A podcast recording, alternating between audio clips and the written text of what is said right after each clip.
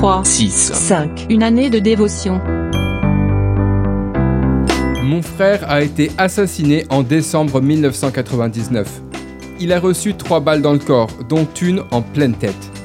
Après quelques semaines d'enquête, la police réussit à arrêter et incarcérer ces assassins. Quant à moi, j'étais rongé par la colère en pensant aux souffrances que mon frère avait endurées. Pardonner à quelqu'un qui vous a offensé, voire traumatisé pour le reste de vos jours, n'est pas toujours facile. Face à de telles situations, votre volonté est confrontée à celle de Dieu et c'est là que réside toute la difficulté. Que faire? Rester accroché à l'offense ou pardonner afin d'en être débarrassé? Même si l'offense vous paraît considérable, le pardon est la plus belle réponse que vous devez lui opposer. C'est la solution de Dieu. Si vous décidez de l'appliquer, il vous accompagnera dans votre démarche, se tiendra à vos côtés pour vous fortifier et vous serez guéri de la blessure de l'offense. Quelques années se sont écoulées depuis l'assassinat de mon frère.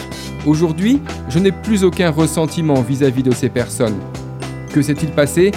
J'ai pardonné et Dieu a fait le reste.